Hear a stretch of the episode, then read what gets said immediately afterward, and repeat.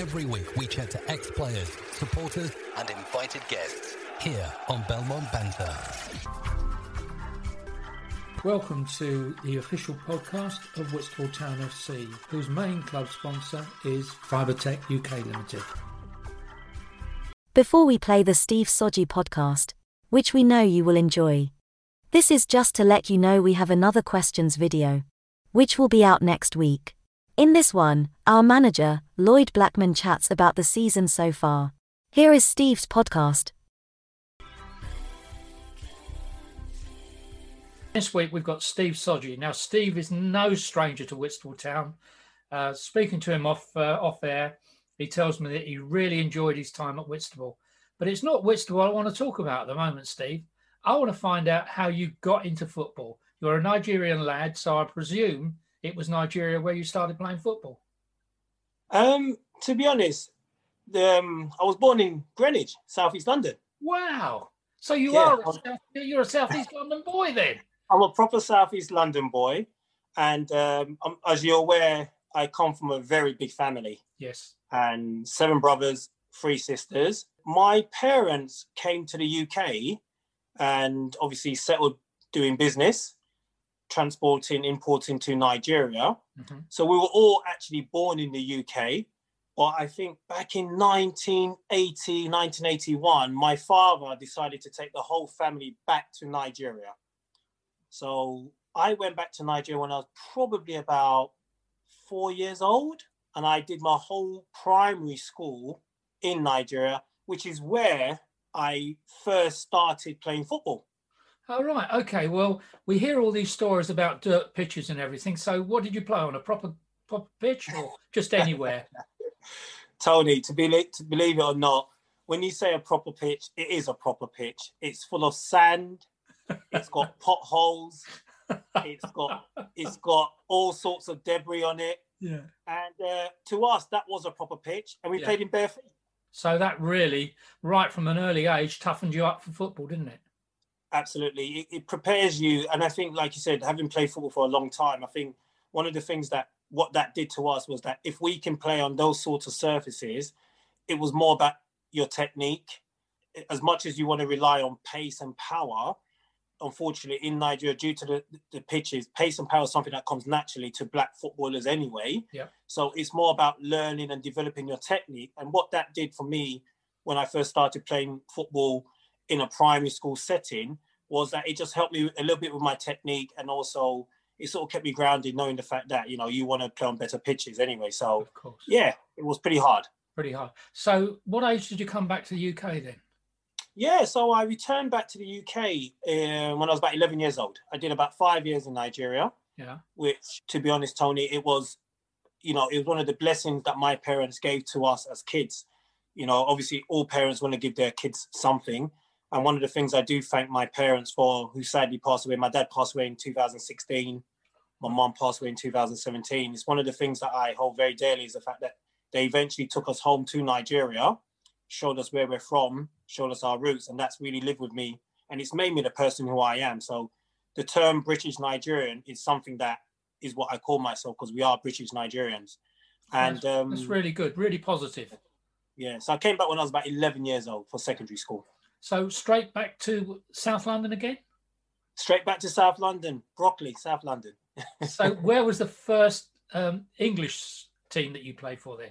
I, I I went. I started secondary school, and um, a couple of my boys in my team were playing for Sunday t- Sunday side.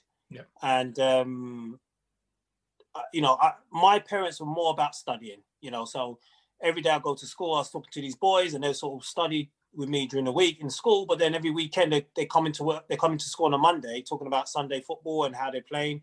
So I put the proposal to my um, my my parents. It was a complete no no. You're not playing football. You're you're going to school weekends. You know, church, extra school lessons. But eventually they kind of said, you know, okay, it's a weekend activity.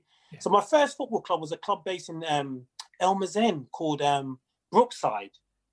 All right, I think I've heard of Brookside. Yeah, Brookside Elmer's End. And that was my first taste of um, sort of like young, I was about 13, 14, young English style of football team. So that was my first taste of football when I first started to get into it around about 13, 14. Yeah. And and how old's Efe, your your elder brother? Is he much older than you? I think um, Efe is. This is the problem. Efe is actually older than me. Yes. I thought he was. Yeah. Yeah. Did- was he- Was he sort of like a role model for you? Yeah, absolutely. You know, obviously, I came back to the UK, and Efe, Sam, and Akpo, who all played the professional game, stayed in Nigeria, and they played professional in Nigeria before they came over. Efe, you know, one of the things that really helped me was when I was in England with my parents. Most of my brothers were still playing football in Nigeria, so I was sort of the sole one in England, and I knew about their achievements in playing in the pro game Yeah. back in Nigeria. And you know, football was always in the family and um, my dad apparently my dad was a very good footballer back in the village of Kokori in Nigeria. Mhm. Football's always followed us through. I'm not sure if you know my brother Bright also was a professional rugby player. Well, I read about that, but I don't know. I've, I've met your brother Sam. I met Efe because he came down the club a couple of times. So That's yeah, right. no, Yeah. yeah, that's good. Yeah. Efe was a massive role model, especially when he came over. You know, when Efe first came over to England, he obviously he played. We actually joined the same team because I was actually playing for a semi-pro club in Lewisham called Elms at the time. And when Efe came over, um, obviously being pro in Nigeria, he tried he tried out with I think Luton and Wimbledon, which didn't go too well. Wimbledon, the old Wimbledon Yeah, yeah. and um, Luton. That didn't go too well. And I did say to her, I said, Look, I'm playing for a semi-professional club uh, called Elms. Would you like to come down and just sort of join in? And that's when Efe sort of got into football in, in England. Oh, good. Just like that. So Just like almost that, like, it was almost like grasp going from professional, Yeah. really good in Nigeria, coming here and then starting all over again. Uh, Exactly, exactly. Because I think Well, let, let's concentrate on you. So, how did your football then progress from where you were at Elms? Yeah, so basically, where I was at Elms, uh, we sort of like won this sort of Southeast County League a couple of years in a row. I think I was about 18 at the time playing in men's football. So I was fast tracked. So I was meant to join Elms and join the under 18s. I got fast tracked into the first team straight away by uh, uh, the coach at the time called uh, Clinton Rule. So I was the youngest player in the team and uh, I played for them about two, three years. And during that period, Clinton obviously saw something. I was doing extra training. I had to do extra training. Uh, all the senior players, even though I was playing in the first team, I was technically not seen as a first team player. I was playing all the games, but I was told to do extra training with the juniors due to my age. And eventually, um, Clinton took me to Millwall, who at the time had a manager called Mick McCarthy. Yeah. And uh, I trialed out at Millwall too for the academy. Didn't quite make the academy, but I was in the development team training with Millwall all through. And that's my that's where the very first time I met a gentleman called Neville Gordon, who I know who ended well. up playing for us. I know well. I like So, yeah, my- He's a lovely Neville guy, isn't he? Lovely Absolutely, guy. lovely guy. Yeah. So that was my first taste of how I got into the game, playing training with Millwall. That didn't quite work out, but then Clinton again took me to Cardiff, and uh, as a young man, I went to Cardiff, met up with two players from London. It was very hard. I was only 19 at the time, and um, it was very different. You know, being in Wales. So I'm- I think yeah, Cardiff, and just being away from family, living in digs. We called it digs at the time. Yeah, that's right. So Yeah. I'm taken from my family home to live with a couple of um, parents who have their own children in Cardiff, and I was there for about six weeks. And uh, yeah, it was, it, it was it was tough because the only people I really knew were a guy called Darren Adams who Mhm. played and uh, Nathan Blake at the time, and uh, it was a really tough struggle, and it was really hard to adjust to life in very cold. and um, the manager at the time, Eddie May, was potentially going to offer me a contract, but he got sacked. Oh, And I think Terry Yorath came in, and uh, I got released, and I ended up coming back to London. this this thing about um, the change of manager, all of a sudden, it, it, you've got to start all over again, haven't you? You've got to impress a new guy. Yeah, yeah. So um, obviously, when Terry Yorath came in, he had his own idea on how the club should run, Sure. players on trial. You know, everyone has their own idea of management. Of course. So I got again, I got released, and at the time, I think I was like eighteen, but then I think nineteen at the time, and I sort of made a conscious decision to say, look, this football thing is really tough. Trying to make the pro game is very hard. You know, a lot of people, you know, don't make it, and um, I decided to make a decision to go to university, and um, applied to get onto a course at university. And while I was applying to get on a course, I managed to get the opportunity to join Welling, Welling United, under Terry Cooper at the time. And um, while I was at Welling, they were in the conference. I was a young kid on the brinks of the first team, and I was signed up to the second team at Welling.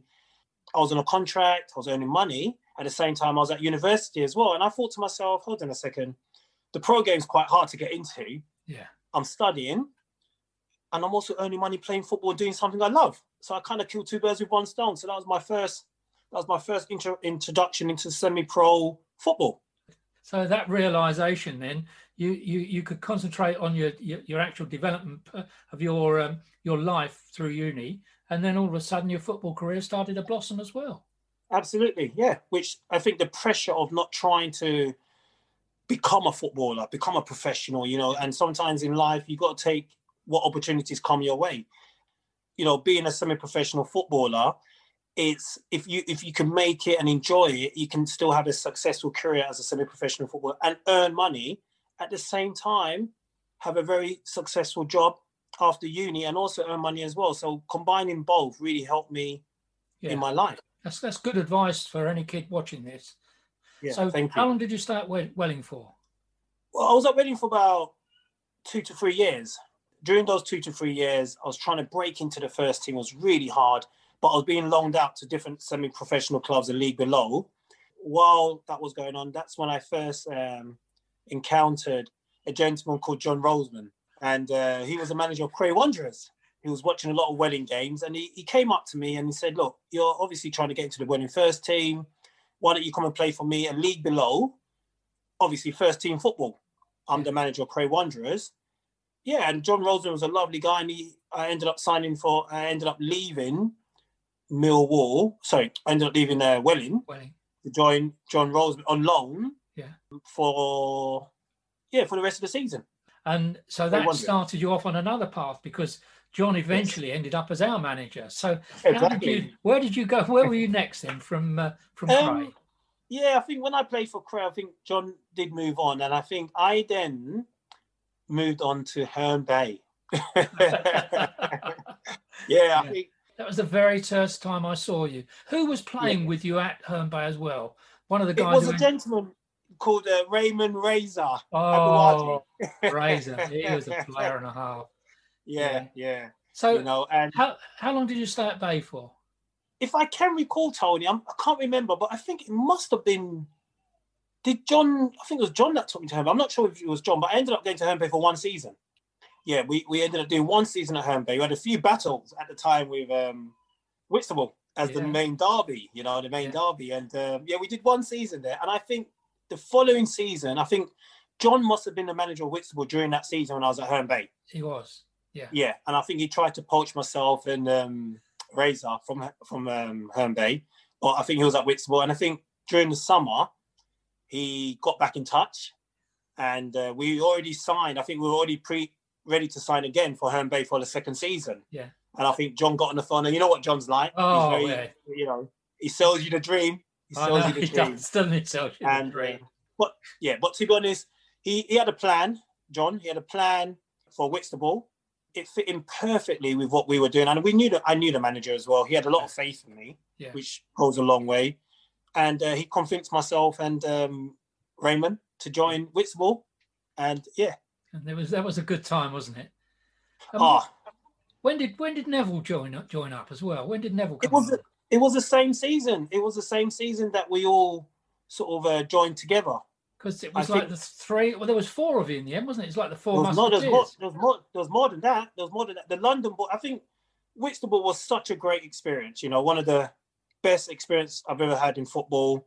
The, the, the club at the time was very friendly. Yourself, the fans, and obviously it was. I think it was a struggle at the beginning, but then obviously the, the, the chairman is it Joe? Yeah, Joe. Well done. And his wife and his Yeah. wife they came in and they they they, they shook up a lot of things and they made us very welcome. The fact that we had London boys, you had myself, Raymond, Yeah. Christian Barrett, Christian Barrett, Oh yeah, Christian Barrett. Yeah, I forgot Yeah, about Christian Barrett, Darren Amos, Yeah, Darren. Wow, Yeah. some good players, Steve. yeah, Neville Neville Gordon, Yeah, Neville. Oh dear. Mo Mo, Mo Caddy. Yes, little Mo. Oh my goodness me. Oh, So Yeah, so it was um there was about six or seven of us that had two cars. We always shared two cars, and we were the London boys that joined up with Yeah. the, the Kent boys. You know, you had people like um, Adrian and Yeah. Jason Braggy. You know, Yeah, yeah. That was Yeah. that was a good time. Do you know what surprised me about Whitstable over the years, and probably you've got some empathy with this, considering the talent that we had in some of our sides, I was I just can't put my finger on why we didn't get promotion. It was bizarre. Yeah, I- yeah. I think we had we had two great seasons at uh, Whitstable. You know, two great seasons, and I think um, there was a lot of um, I don't know whether there was a lot of changes. I think John Roseman, third use to John Roseman, I think he he did chop and change quite a bit Yeah. in terms of his squad and his players. There was no consistency there, and I think we had a good cu- with a good couple of uh, seasons where we got to the cup final, with a couple of cup finals, and I think to get through the league and get promoted, I think you need a bit of solidarity and a bit of consistency. And I I think agree. I think maybe one of the things that we did struggle with was at the time was a lot of the managers at the time was there's a lot of chopping and changing of players. Yeah, Yeah, I agree. Yeah. And then Yeah. after Whitstable, where did you move on to then? yeah. After I left Whitstable, I think I then returned back to Welling. I then returned back to Welling for a. Um, but going back to Whitstable, Yeah, Tony, I think one of the things about Whitstable, because I, I think you know I love to talk about Whitstable, is I don't know if you recall, I am the goal scorer of the first person for Whitstable in this century. No, I never knew that. we had a derby game in 2000. Uh, we had a derby game against Herne Bay in 2000 Wow. on um, New Year's Day New Year's Day. at, at, at Herne Bay. And I think we beat them 2 0. And I was the first goal. So, so it's the turn of the century. And I scored the first goal for Whitstable this century. Oh, that is unbelievable. Well, that's something Yeah. to go on your CV, isn't it? Absolutely. I got presented with the actual mo- montage pictures by the club. Oh, that's fab- fabulous. That is Absolutely. really good news. I didn't fantastic. realise that. Yeah, yeah. So that's my. I, I, I keep. I've always told that story to everyone. You know, it's one of. My, I know I went on to play for other clubs, like you mentioned. When I left Whitstable, I moved on to. Um, I went back to Welling. Yeah, I went back to Welling for one more season, and um, we had a great season. Then I went on. I think from Welling, I went to play for uh, Alan Devonshire Oh, yeah. Hampton Richmond. Yeah, Hampton Richmond. One season there. As you know, in, in, in semi-pro, there's not many people that do more than one season in a club. No, it's serious movement, isn't it, all the time? Absolutely. Definitely. Yeah, and I, yeah, and I think there's a lot of money around in the game as well. And a lot of managers sort of jump in after one season to offer you more money, Yeah, and you sort of when a contract ends, you tend to just go with where the money is, and it's a new challenge.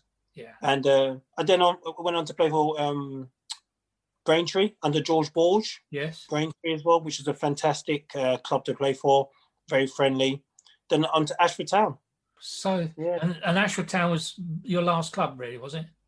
Ashford Town was my last sort of club as well, but I, I had a good two-year stint at Tonbridge Angels. In Well, between they're, they're up there now, aren't they? Tonbridge Angels. Yeah. Yeah. Yeah, Tony Dolby was the manager at the time, and um, had a really, really good spurt to uh, Tonbridge Angels, which is a really good club to play for. Then I ended up at uh, Ashford Town. Yeah, Well, Steve, that was a bit of a round roller coaster, but you you got there in the end. That is Yes. unbelievable. Tell me something. Have you ever considered management? Is it something that's ever entered into your head? Um, I think management is not something that's really something I'm interested in doing, but I think uh, being involved in football on a coaching side of things is something that um, I definitely want to do. I'm in the process of applying to do my badges, you know, because obviously I never really got the chance to do my badges. I've been involved in a lot of community stuff Mhm. involved in football. Yeah. And um, we've d- done a lot in terms of the community side of things. But coaching, sort of helping young players on an advisory level, it's something that uh, really interests me. Well, when you tell your story, particularly about carrying on and going to university and doing your football as well, that's got a real resonance because uh, with young footballers, that 17, 18 is a funny age because there's three or four things that come in and take take over. They either fall in love or their mates aren't in, their mates aren't interested in football. They want to go out drinking or doing something else. Yeah. Yeah. And then university takes over and they move away. Mm. But if they can combine what you did, which was learning and football, well, then Yeah. their semi pro experience can last many years, can't it? Absolutely. I'll, I'll, be honest with you, Tony. I'll, I'll, come back to some of the points that you raised there. One of the most important things that I advise, because as you know, Tony, we've got the the Sodjes is a big family, massive yeah, no, family. I know, I know, big. The first, the first generation of footballers, myself, Efe, Sam, Akpo, we've sort of moved away, and we've got a lot of nephews who are actually coming through at the moment. Uh, I don't even know my nephew Onome played for Charlton and Darlington and yes. Hartlepool. I've got a nephew at Manchester City at the moment, Ty Sodje, who's Bright Son, who's in wow. the academy. Uh, I've got a cousin, uh, Harrison Sodje, who's at Leyton Orient. And they're sort of like 17, 18 at the moment, Tony. One thing I would advise parents in terms when it comes to football is that you may watch football on TV and you may see a lot of players, but the ratio of players that actually make it in the game is very minimum. You've got to realize that having a child who plays football, it's not a certainty that they will make it as a professional footballer. They may be involved in an academy from the age of 10 all the way to 18, 19 and get released. And when they get released, they've got to have something to fall back on. Yes. You know, and there's a depression that could happen. The mental health of a player who um, gets released from a club could really affect them. And I think a lot of parents got to be aware that if you've got a child who's really interested in football, no matter how good he is, they've got to give that player an option. They've got to give that child an option that if the football doesn't work, what else can you do? What else can you apply yourself in? And I think it's very important that, you know, for myself, my story is that I wasn't going to chase a dream and force a dream to happen. I ended up going to university and working in a bank as an investment banker for 10 years. And while I was working as an investment banker, I was playing at the highest level of semi professional football. And like you said, Tony, combining both things is just as good a career as trying to make it in the professional game. So that's one of the things I would advise to a lot of young players now to say, look, as much as you want to try and make it in the pro game, when you get to 17, 18, 19, if the things are not going quite well, you've got to think of an option. Very wise words. Very, really are. We've we've actually got an academy at Whitstable now, which is really well run if you get on our website, have a look and check through the academy there. We've yeah. got something like 25 teams now within the club, starting from, I think it's seven is the earliest, six or seven, girls and boys, going through right the way through. We've got an academy side that's now in the league that plays clubs like Welling, Charlton, uh, and so on. So, it, yeah, and it does.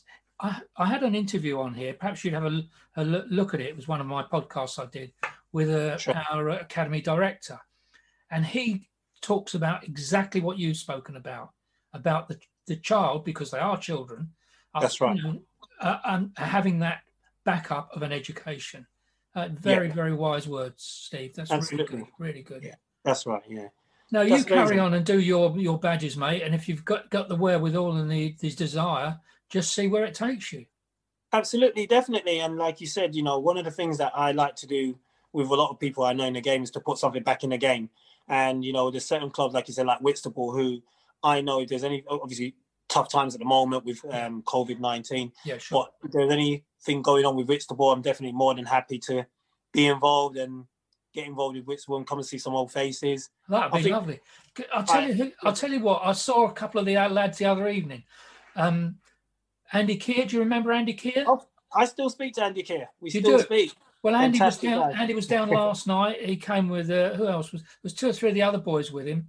What I think we'll have to do, I'll have a word with the chairman, and we'll get yeah. a reunion uh, at a game. So you come down That's and watch the game, and then let's hope this COVID's out the way. That's right. And we yeah. can all relax and have a nice evening afterwards, which would be lovely. That, it will be. I think that would be fantastic because I think, like I said, in life, it's um, we all speak, and every time I speak to yourself, or like you said via Facebook, it's always a night. It brings a smile to my face because it always reminds me of a great time. Yeah, absolutely. And being involved in the, in the semi-professional game, it was very hard because there were some clubs that that I played for were very tough. It was not enjoyable, but you had to stay and grind out the season. But I think if I could turn back the clock, definitely playing for Whitstable especially against Herne Bay, because we, we, always seem to do them over. I don't think I ever, I don't think we ever lost to Herne Bay. No, I don't think you, you did. Know? No, that's why. That's why I, I love all you lads.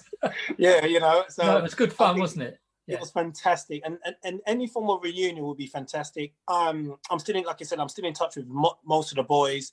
They'll be more than happy to come down, and it'll be great to see you in person again, and yeah, also Joe yeah, and Joe, his wife. Josie, yeah would be really, really fantastic because I think, you know, one, one thing I like to say that our great experience at Whitstable was very much down to Joe when he came into the club. It was, and I think, yeah, definitely. I think there was a lot of things going on, but when he came, he brought a sense of professionalism, and he made he looked after us. He he was like this father to all of us, and we all had high words to speak about him. And he was very softly spoken, a very nice man, and his wife. if you recall, I can't remember his wife's name. And Josie. Josie. Josie. Yeah. Yeah. You know, and um, they were really, really. We we always felt like we wanted to play for them. You know, That's when we lovely. were in the changing room, we always felt like we didn't want to let Joe down. That's nice. You know, as much as the fans as well. And that was a, that was the aura we had in that changing room. The camaraderie was like we felt bad if we lost, but we felt bad for Joe as well because he was very much he really did look after us, especially when we travelled from London. Well, that's pretty fantastic, Steve. Really, honestly, that's really good. I'm so pleased we've managed to do this today because, uh, all right, we uh, we've we've spoken a couple of times about trying to do it different times, and but we've, yeah. we've managed it today, so it's really good. I'm just going to finish up here for the people that are listening to this. So, ladies and gents, thanks very much for uh, tuning into Belmont Banter and today's guest, Steve Sodje, who I personally have really, really enjoyed his chat, and I'm sure you will. It reminds you of different times at Whitstable Town, and you can hear in his voice how he genuinely, genuinely loved playing for the town. So, Steve, thank you so much, buddy. Well done. Yeah, thank you very much, Tony, and uh, thank you very much for the Whitstable fans who made our two years at the club amazing. We, I think, we brought home silverware once. We lost the final. I think we lost the final to um, Folkestone. I think was it Folkestone, yes, Sittingbourne. Yes. I think I believe. And uh, yeah, had a great time, and um, just like to say thank you to the fans, and hopefully we'll come down and um, see you guys soon. Thank you very much, Steve. Thank you. Thanks a lot, Tony. Take care. Join your host, Tony Rouse, every week on Belmont Banter for news about local football in Kent and beyond. I do hope that you've enjoyed today's episode of Belmont Banter. Don't forget there's a new episode out every week which comes out on a Sunday night, early Monday morning. And you can leave your suggestions for a guest to invite at the end and leave a like and don't forget to pass it on to all your mates.